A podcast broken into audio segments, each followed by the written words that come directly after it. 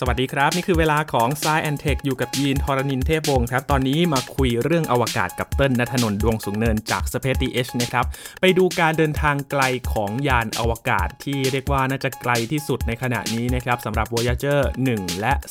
2การเดินทางไกลแบบนี้มันจะมีปัญหาอะไรบ้าง เพราะว่าก็หลายสิบปีแล้วนะครับที่เดินทางออกจากโลก มาดูกันครับว่ายังคงติดต่อสื่อสารได้ อย่างไรแล้วก็มีปัญหาอะไรระหว่างการเดินทางไกลของยานทั้งสองลำนี้ ติดตามได้ใน s ายเทคตอนนี้ครับ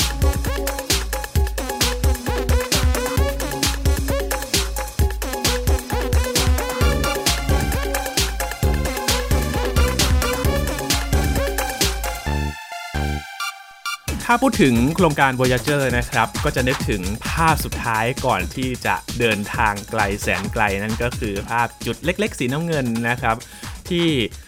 นึกถึงคำพูดของคาร์เซแกนที่ได้บรรยายได้อย่างลึกซึ้งมาก ๆ เลยนะครับ และก็ยังคงเดินหน้าต่อไปเรื่อย ๆ เพื่อที่จะพยายามทำงานให้เต็มที่ที่สุดนะครับ เพื่อที่จะค้นพบว่าข้างนอกระบบสุริยะนั้นเนี่ยมันมีอะไรอย่างที่คาดการไว้หรือเปล่า แต่การเดินทางไกลแบบนี้มันก็น่าจะมีอุปสรรคนะครับ ด้วยเทคโนโลยียานก็หลายสิบปีแล้ว การทำงานของมันยังมีปัญหาอะไรหรือเปล่า เราพยายามจะติดต่อสื่อสารยานอย่างไรนะครับ วันนี้มาเดินทางไกลไปพร้อมๆกันกับเติ้ลนัทนนท์ดวงสูงเนิน บรรณาธิการบริหารจาก Space TH ครับ สวัสดีครับเติ้ลครับ สวัสดีครับพี่ยิน คือล่าสุดมันมีข่าวว่า เอ๊ะ พยายามจะติดต่อหรือว่าแก้ปัญหายานเนาะเติ้ลคือครับถ้าพูดถึงยาน Voyager เนี่ยทั้ง 1 และ 2 เลยเนาะเดินทางไกลแบบนี้แน่นอนว่ามันคงมีอุปสรรคหลาย ๆ อย่างเลยแหละแน่นอนอยู่แล้ว เพราะว่า ปูพื้นให้ฟังก็คือ Voyager เนี่ยเป็นยานอวกาศ 2 ลำเนาะคือมี Voyager 1 แล้วก็ 2 นะคครัรับบโดยที่มีเกร็ดเล็กๆ ก็คือยาน 2 เนี่ยจะปล่อยก่อนยาน1อืมอ่านะครับเพราะว่าเป็นเรื่องของแบบการจัดตารางปล่อย แต่ว่าทั้งคู่เนี่ยก็เดินทางออกจากโลกเนี่ยในปีเดียวกันนะครับ ก็คือในปี 1977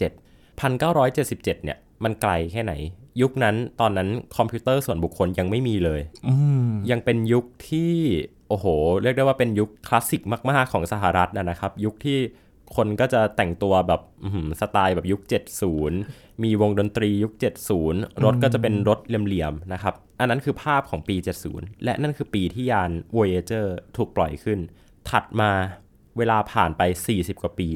ยานอวกาศทั้งคู่เนี่ยยังทำงานได้อยู่นะครับอ๋อมาในยุคปัจจุบันที่เรามี iPhone iPad มีอินเทอร์เน็ตนะครับ เรียกได้ว่า Voyager เนี่ยเป็นคำที่ ถ้าใครที่ติดตามข่าวอวกาศ หรือว่าใครที่ทำงานในสายอวกาศเนี่ยพูดคำนี้กันมา 40 กว่าปีแล้ว และเราก็ยังมาคุยเรื่องยานอวกาศลำนี้กันอยู่ในปัจจุบัน นับว่าเป็นเรื่องที่น่าทึ่งมากพี่อีนอืมแล้วก็สิ่งที่เราพูดถึงมักจะเชื่อมโยงกับ Voyager ก็คือ การเดินทางไปพร้อมกับข้อความบางอย่างเนาะครับที่มนุษย์โลกเนี่ยพยายามจะสื่อสารว่าเผื่อใคร สักคนหนึ่งจะได้ยินหรือว่าได้พบกับข้อมูลเหล่านี้ เป็นเขาเรียกว่าเป็น golden record แผ่นเสียงอืมทองคำนะครับครับ ข้างในเขาก็จะบรรจุภาพ บรรจุเสียง เพลงคลาสสิกต่างๆนะครับ มีเพลงบีโธเฟนมีเพลงบาร์กแล้วก็มีข้อความต่างๆ จากหลากหลายภาษาเป็นคำทักทายรวมถึงภาษาไทยของเราด้วย ก็มีในยาน Voyager เหมือนกันนะครับ แต่ว่าภารกิจหลักๆ ของ Voyager เลยเนี่ยคือเขาต้องการที่จะไปดูว่าสภาพแวดล้อมนอกระบบสุริยะของเราเนี่ย มันเป็นอย่างไรนะครับ เพราะว่าในระบบสุริยะของเราเนี่ยถ้าให้เปรียบเทียบเลยเนี่ยมันคือเป็นก้อนเป็นเหมือนกับก้อนลูกโป่งนะครับที่มีดวงอาทิตย์เนี่ยเป็นศูนย์กลางครับแล้วมันก็จะมีบริเวณขอบเขตของมันนะครับที่ในภาษาฟิสิกส์เขาจะเรียกว่า heliopause helio ก็คือ helios เนาะเป็นเทพแห่งดวงอาทิตย์ แล้วก็ pause ก็คือหยุดนะครับมันคือจุดที่ เราเรียกได้ว่าเป็นขอบเขตของระบบสุริยะเหมือนกับเป็นผิวลูกโป่งนะครับทีเนี้ยยาน Voyager ภารกิจของเขาก็คือเขาต้องการที่จะดูว่าภายนอกลูกโป่งเนี่ยสภาพอากาศในอวกาศเนี่ยมันจะเป็นอย่างไร เพราะว่า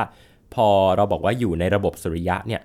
ธาตุต่างๆ หรือว่าอนุภาคพาร์ติเคิลต่างๆเนี่ยมันก็จะเหมือนกับอยู่ในก้อนลูกโป่งก้อนเนี้ยนะครับ แต่ว่าภายนอกลูกโป่งเนี่ยเขาจะเรียกว่า interstellar space คือช่องว่างระหว่างดาว แล้ว ไม่เคยมียานอวกาศลำใดเลยนะครับที่ไปสัมผัสช่องว่างระหว่างดาวมาก่อน ก็จะมียานเพียงแค่ 2 กลุ่มก็คือมี Voyager นะครับแล้วก็ Pioneer เท่านั้น แต่ว่าตัว Voyager เนี่ยเขาเดินทางไปได้ไกลกว่าไกลกว่าภารกิจ Pioneer เพราะว่าตัวจรวดที่ใช้ส่งเนี่ยแล้วก็เส้นทางที่ Voyager เขาเดินทางไปเนี่ยมันถูกออกแบบมาเพื่อเน้นไปที่การเดินทางไกลนะครับ จะสังเกตว่า Voyager เนี่ยพอปล่อยเนี่ยเขาปล่อยไปปี 1977 เนี่ย เดินทาง 2 ปีถึงดาวพฤหัสบดีแล้ว ถือว่าเร็วมาก ใช่เร็วมาก ปกติไปดาวพฤหัสบดีเนี่ย โครงการอย่างจูโน่นะเราจะเห็นว่าเขาเดินทางกัน 4 ปี 5 ปีเลยเนาะ แต่ Voyager เนี่ยออกไปจากโลกด้วยความเร็วสูงมาก แล้วก็ไปใช้แรงโน้มถ่วงของดาวพฤหัสบดีนะในการช่วยเหวี่ยงไปยังดาวเสาร์ดาวยูเรนัสแล้วก็ดาวเนปจูน จนสุดท้ายก็คือออกนอกระบบสุริยะไปที่สุด เรียกได้ว่าออกแบบมาสำหรับการเดินทางที่ไกลแล้วก็เร็วนะครับ ซึ่งพอบอกว่าเร็วเนี่ย ก็ต้องมาดูว่าเวลาที่เขาใช้เนี่ยสีกว่าปีเนี่ยอันนี้คือเรียกว่าเร็วแล้ว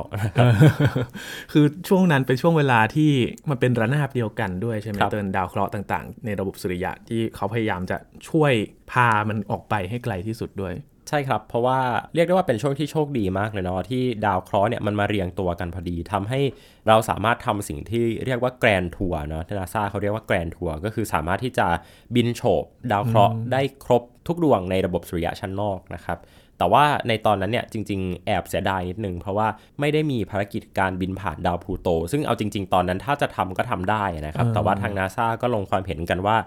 ถ้าเราจะให้ไปบินโฉบดาวพลูโตเนี่ยมันจะต้องเสียองศาทิศทางการโคจรของยานไปเยอะพอสมควรเลยทำให้เราเลือกแค่ระบบสุริยะชั้นนอกที่เป็นดาวพฤหัสบดี ดาวเสาร์ดาวยูเรนัสแล้วก็ดาวเนปจูนเท่านั้นนะครับ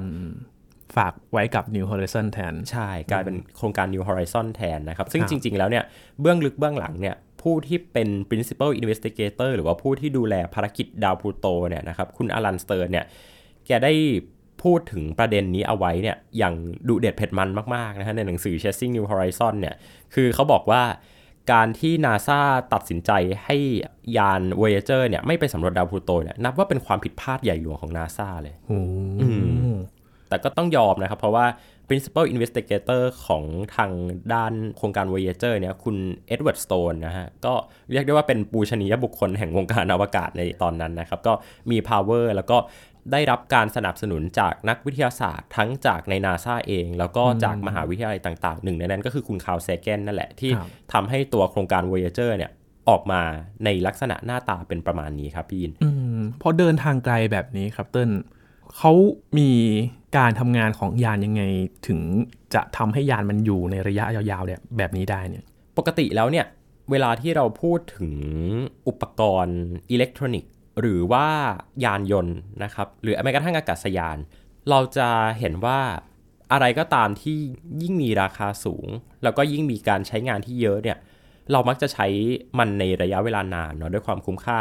อย่างเช่นอะสมมุติว่าเราซื้อโทรศัพท์กันนะครับ เดี๋ยวนี้เราซื้อโทรศัพท์กันทุกปี หรือว่าอาจจะ 2 ปีครั้งนะครับ3ปีครั้งใครใช้โทรศัพท์ได้สัก 4 ปีเนี่ยถือว่าเก่งมากๆแล้วนะครับ ก็ถือว่ามีอายุการใช้งานสั้นมากๆครับ พอเป็นรถยนต์นะครับชิ้นใหญ่หน่อยเป็นของชิ้นใหญ่หน่อยนะครับซื้อกันราคาหลายแสน บางคันก็เป็นล้านเนาะ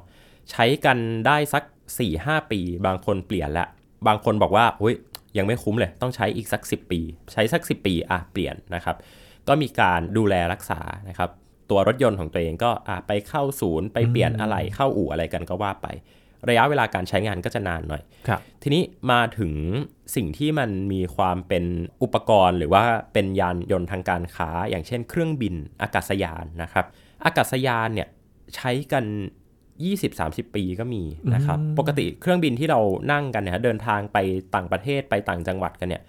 เราสามารถไปเช็คอายุของเครื่องบินได้นะฮะด้วยการเอาเลขทะเบียนของเครื่องบินเนี่ยไปเสิร์ชใน Google แล้วเขาก็จะขึ้นเลยนะครับ ตัวอากาศยานที่เก่าที่สุดที่ต้นเคยนั่งมาเนี่ย ก็คือเครื่องบิน Boeing 747 อายุ 20 กว่าปีโอ้เกือบ 30 ปี ก็คือนั่งเครื่องบินที่อายุมากกว่าตัวเองเออก็น่าทึ่งนะครับที่เขาสามารถรักษาตัวเครื่องบินหรือว่าอากาศยานเนี่ยให้มันยังสามารถทำงานได้ โดยเครื่องบินเนี่ยอะถ้าใครที่พอมีความรู้เรื่องอุตสาหกรรมการบินเนี่ยเราก็จะเคยได้ยินคำว่าการเช็คระยะเนาะนะครับ การเช็คระยะก็คือ เครื่องบินเนี่ยเวลาเขาใช้งานเนี่ยเขาจะไม่ปล่อยให้เสียถึงเอาไปซ่อม แต่เขาจะต้องมีการเช็คระยะเรื่อยๆว่า บินมากี่ไมล์แล้วก็ไปเข้าเช็คระยะนะครับ หรือว่าเครื่องยนต์ถูกจุดกี่ครั้งแล้ว หรือว่าเครื่องยนต์ถูกเดินเครื่องมานับเป็นเวลากี่ชั่วโมง แล้วก็จะต้องมีการเปลี่ยนอะไหล่นะครับ ไม่รอให้เสียเขาจะไม่รอให้เสียนะครับ ก็เลยทำให้พวกอากาศยานเนี่ยเขามีระยะเวลาในการใช้งานที่ยาวนานมากๆ ทีนี้พอมาถึงยานอวกาศบ้างนะครับ จริง ๆ ยานอวกาศเนี่ยพอบอกว่าอายุ 40 ปีเนี่ยถ้าให้เราไปเทียบกับรถไฟเรือเครื่องบินอะไรอย่างเงี้ยนะฮะก็อาจจะไม่ได้ดูเก่ามากเนาะคือถ้าพูดเอาไปเปรียบเทียบกับอากาศยานเครื่องบินเนี่ยก็อาจจะไม่ได้เก่ามาก แต่เราต้องอย่าลืมว่าเครื่องบินเนี่ยเขาไม่สามารถที่จะ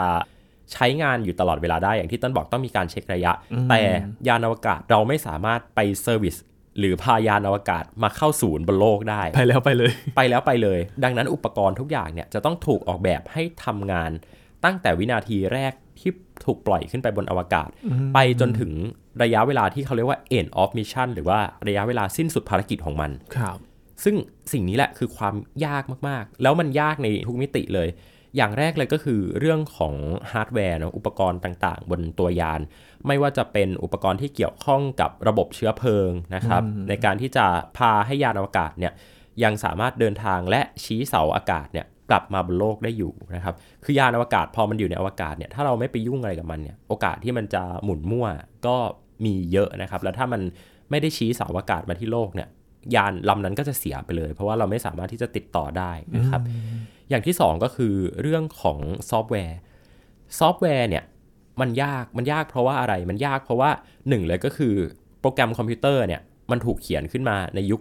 60 มันเป็นโปรแกรมคอมพิวเตอร์ในยุค 60 ดังนั้นสถาปัตยกรรมการเขียนหรือแม้กระทั่งตัว CPU ที่ใช้ในการประมวลผลเนี่ยมาจากยุค 60 แล้วทุกวันนี้ มีใครยังเขียนโปรแกรมในยุค 60 อีกไหมครับ ไม่มีไม่มีแล้วเนาะคอมพิวเตอร์ที่อยู่ในยุค 60นะกลายเป็นไปอยู่ในพิพิธภัณฑ์กันหมดแล้ว แต่ว่าคนที่ทำงาน NASA คนที่ทำงานที่ Jet Propulsion Laboratory ที่เขารับหน้าที่ดูแลยาน Voyager เนี่ยเขายังต้องเรียนภาษาเขียนโปรแกรมแบบยุค 60 อยู่เมื่อ 40 กว่าปีที่แล้วอยู่นะครับไปเล่าให้ใครฟังเขาคงตลกเนาะแบบว่าเดี๋ยวนี้เรียนภาษาอ่า Python เนาะเดี๋ยวนี้ชอบสอนภาษา Python กัน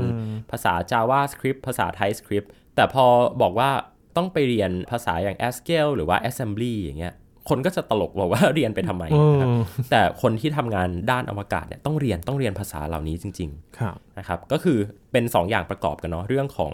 ซอฟต์แวร์แล้วก็ฮาร์ดแวร์นะครับโดยที่ความผิดพลาดเนี่ยแน่นอนมันเกิดขึ้นอยู่แล้ว ที่ผ่านมาเนี่ยมันมีความผิดพลาดเกิดขึ้นกับยาน Voyager หลายครั้งมากนะครับทั้ง Voyager 1 แล้ว 2 โดยที่ความผิดพลาดที่อาจจะเกิดขึ้นก็อย่างเช่น ซอฟต์แวร์ที่ใช้อาจจะมีบั๊กในระบบคอมพิวเตอร์ทำให้มันเกิดการทำงานผิดพลาดไปนะครับ หรือว่าตัวฮาร์ดแวร์เองเนี่ยก็อาจจะเสื่อมประสิทธิภาพจากการใช้งานที่ยาวนานนะครับ แล้วก็ล่าสุดเนี่ยนาซาเขาเพิ่งเจอปัญหาที่เรียกว่าเป็นปัญหาใหญ่เลยก็คือ เชื้อเพลิงครับพี่ยินมันไปอุดตันในท่อของตัวยาน Voyager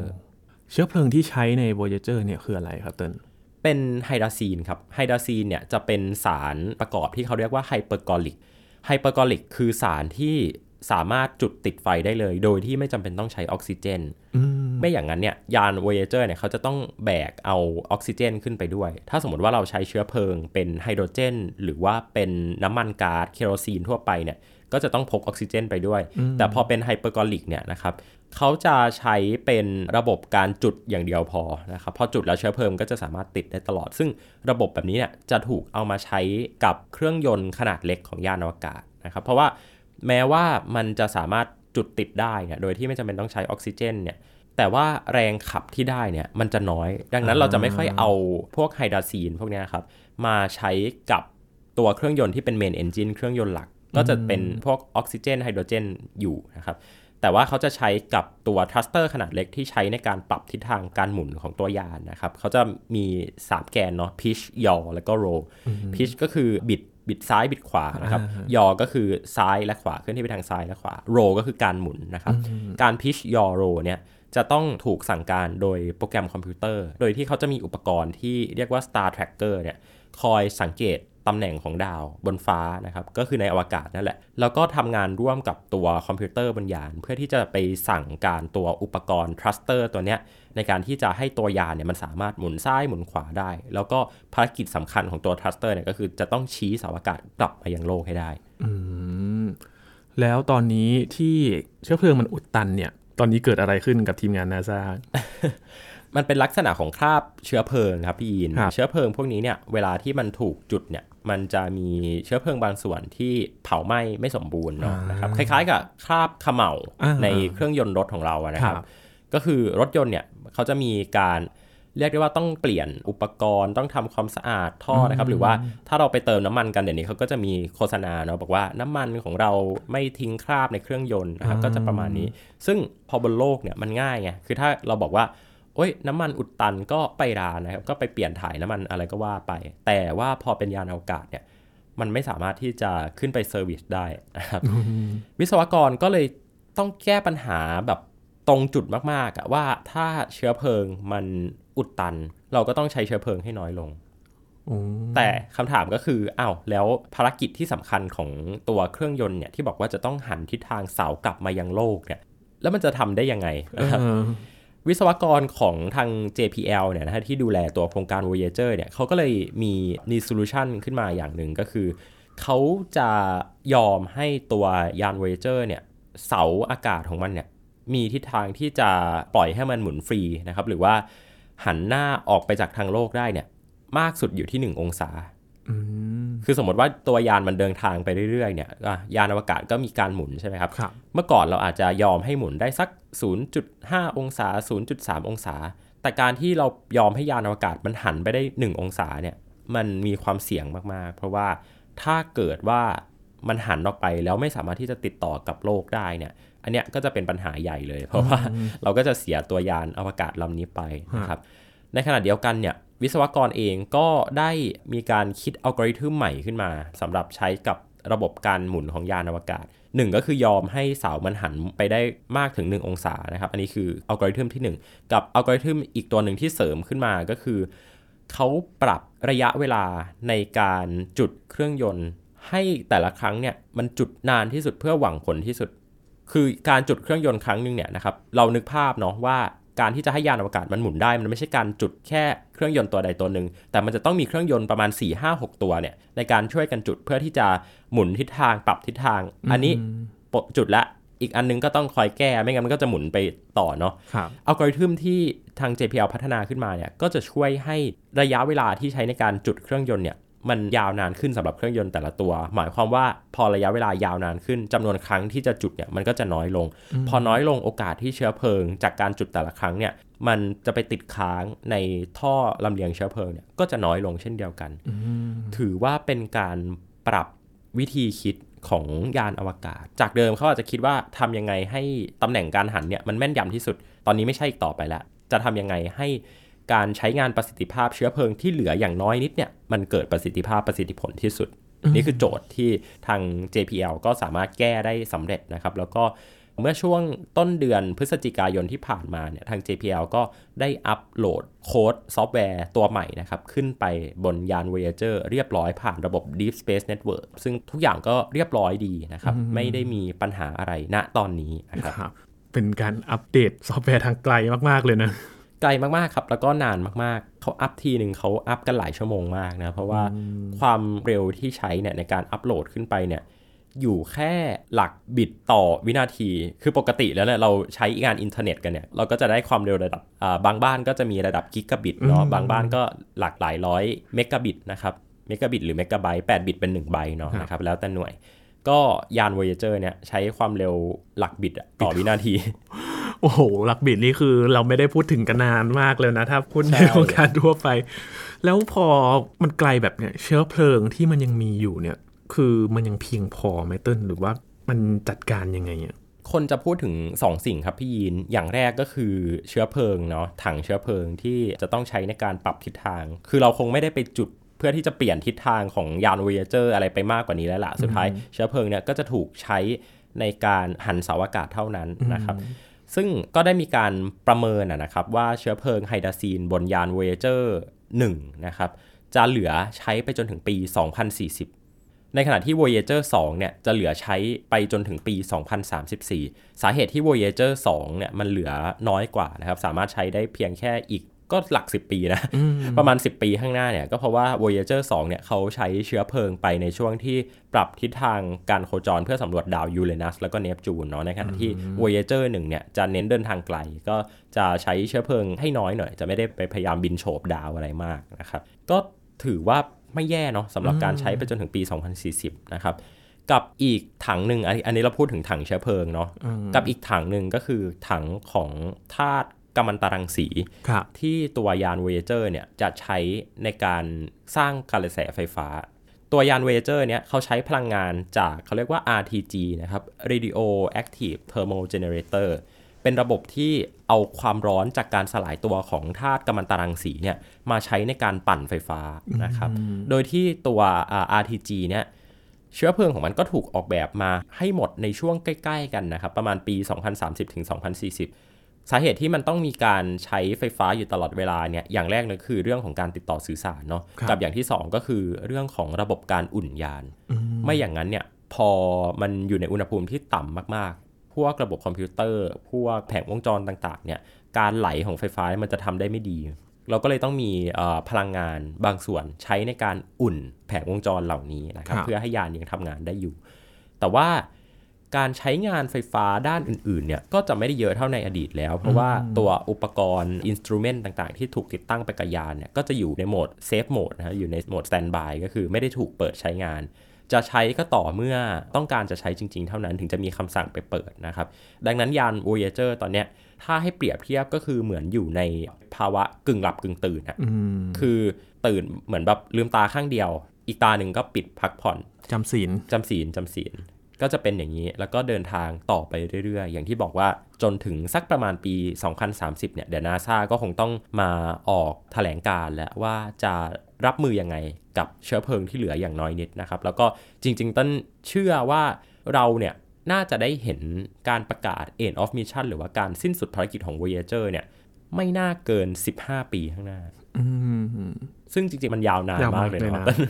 ตอนตอนนี้ต้นอายุ 24 เนาะครับหมายความว่าต้นจะได้เห็นการสิ้นสุดของ Voyager เนี่ย คือตอนอายุเกือบ 40 อะเออ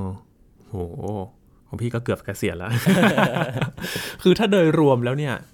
โหหกสิบปี up เลยได้ไหม ถ้ารวมระยะเวลาตั้งแต่เดินทางครั้งแรกถ้าคาดว่าจะไป end of mission ในช่วงนั้น ก็ 60 ปีไหวๆอยู่60ถึง70ปี60ถึง65ปีนะครับ ซึ่งมีเกร็ดน่าสนใจก็คือคุณเอ็ดเวิร์ดสโตนเนี่ยที่ต้นพูดไปในช่วงต้นรายการเนี่ยนะครับครับ เขาก็ยังเป็นปูชนียบุคคลที่ยังเดินไปเดินมาอยู่ใน Jet Propulsion Laboratory JPL ที่ Caltech นะครับตอนนี้คุณเอ็ดเวิร์ดสโตนเนี่ยอายุ 87 ปี แล้วก็ยังรับหน้าที่เป็น Principal Investigator ให้กับยาน Voyager อยู่ครับนะครับก็ถือว่าเป็นภารกิจการสำรวจอวกาศที่มีระยะเวลานานเท่าชีวิตของคนคนหนึ่งเลยก็ว่าได้เนอะสำหรับโครงการ Voyager อืม คือเหมือนอยู่กับเขามาทั้งชีวิตเลยนะถ้าเอาครับเอาแบบนั้น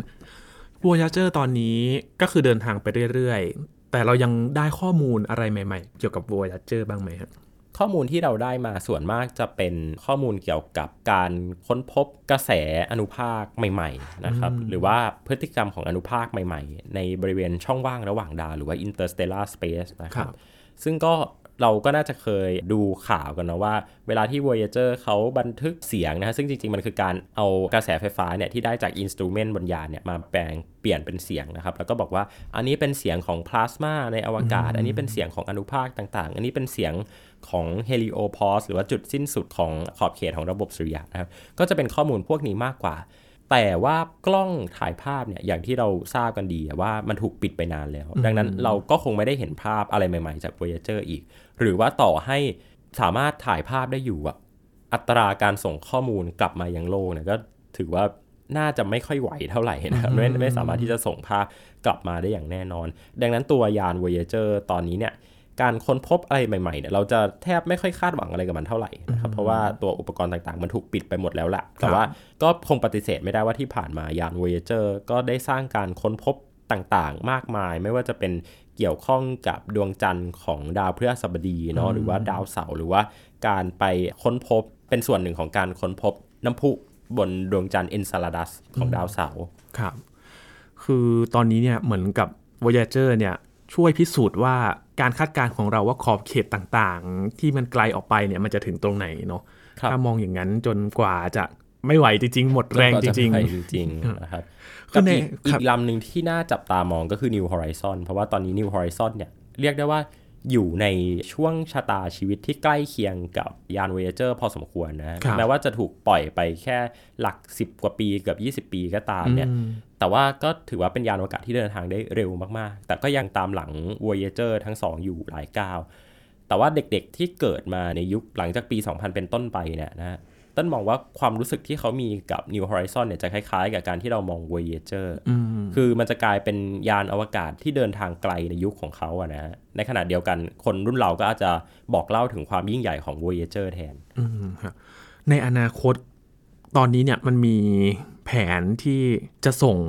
ยานเดินทางไปไกล ๆ แบบนี้อีกไหมครับต้นมีจากทางฝั่งจีนครับ ทางฝั่งจีนเนี่ยวางแผนที่จะส่งยานที่เรียกได้ว่าเป็นโปรไฟล์ภารกิจเนี่ยใกล้เคียงกับ Voyager มากเลยคือ ต้องการที่จะเดินทางออกนอกระบบสุริยะนะครับ แต่ว่าทางจีนเองเนี่ยเขาก็ประกาศเอาไว้ว่าน่าจะส่งได้จริง ๆ สักประมาณปี 2030 แต่ว่าการเดินทางออกไปเนี่ยก็อย่างที่ทราบกันดีว่าคงจะต้องรออีกหลายปี รออีกหลายปีเลยกว่า มันจะออกนอกระบบสุริยะจริง ๆ แต่ว่าก็ถือว่าเป็นอีกก้าวหนึ่งที่น่าสนใจนะ ของวงการอวกาศจีนที่เขาไปดาวอังคารแล้วอะ่ะเขาไปดวงจันทร์แล้ว ก็ตอนนี้ก็เหลือแต่การเดินทางออกนอกระบบสุริยะ แล้วก็ดาวเคราะห์ชั้นนอกของระบบสุริยะแล้วแหละครับแล้วก็ทิศทางการเดินทางเนี่ยก็จะคล้ายๆกับยาน Voyager เลยคือจะต้องมีการไปบินโฉบดาวอย่างดาวเพื่อสบดี หรือว่าดาวเสาร์ก่อนเพื่อเก็บข้อมูลเนาะเพราะว่าเราคงไม่อยู่ดีๆ ส่งออกไปเลย แล้วก็ให้ไปอยู่ในอวกาศโดยที่ไม่ได้คาดหวังผลอะไรคือเป็นปีเดียวกับที่เขาตั้งไว้ว่าคนจีนจะไปเหยียบดวงจันทร์ด้วยเนาะ2030 ใช่ใช่ปีเดียวกันเลย ก็ต้องดูว่าจะเป็นยังไงนะครับ ของจีนเนี้ยมีเกล็ดที่น่าสนใจอย่างหนึ่งเขาจะชอบผูกโยงกับประวัติศาสตร์ของเขาเนาะจะต้องปล่อยในนี้เป็นช่วงครบรอบอะไรของเขาเออ ก็จะมีความเหมือนเป็นบันทึกประวัติศาสตร์หนึ่งที่เขาจะเฉลิมฉลองอะไรบางอย่างไปด้วย ใช่ครับ อย่างกรณีนี้ก็คือครบรอบ 100 ปี การก่อตั้งสาธารณรัฐประชาชนจีนนะครับ โดยท่านประธานเหมาของเราครับ ตอนนี้เดินทางไกลไปเรื่อยๆ เราก็คงได้เห็นการทำงานที่เหมือนเป็นช่วงเวลาจำศีลเนาะใกล้เกษียณของเขาเป็นช่วงเวลาที่หลังการทำงานหนักเนี่ยทำอะไรอยู่บ้างสำหรับ Voyager นะครับ แล้วก็ทั้ง 1 และ 2 เลยตามไปด้วย New Horizon แล้วก็ลองดูว่าในหลังๆนี้เนี่ยจีนเริ่มมาละ หรือว่า NASA จะสนใจอีก หรือว่าตอนนี้จะไปโฟกัสกับดวงจันทร์กับดาวอังคารอยู่เนาะก็รอดูต่อไปนะครับ มันก็ขึ้นอยู่กับความไม่แน่นอนของ การเปลี่ยนแปลงของโลกด้วย หรือว่าทิศทางนโยบายที่มีผลต่อภารกิจอวกาศด้วยนะครับวันนี้ขอบคุณเติ้ลมาก ๆ เลยครับนี่คือ Science and Tech นะครับคุณผู้ฟังติดตามรายการของเรากันได้ที่ www.thaipbspodcast.com ครับรวมถึงพอดแคสต์ช่องทางต่างๆ ที่คุณกำลังรับฟังเราอยู่ครับอัปเดตเรื่องวิทยาศาสตร์ เทคโนโลยี และนวัตกรรมกับเราได้ที่นี่ทุกที่ทุกเวลากับไทย PBS Podcast นะครับช่วงนี้ยีนทรณินเทพวงศ์พร้อมกับเติ้ลนัทนนท์ดวงสงเนินจาก Space TH ลาไปก่อนครับ สวัสดีครับ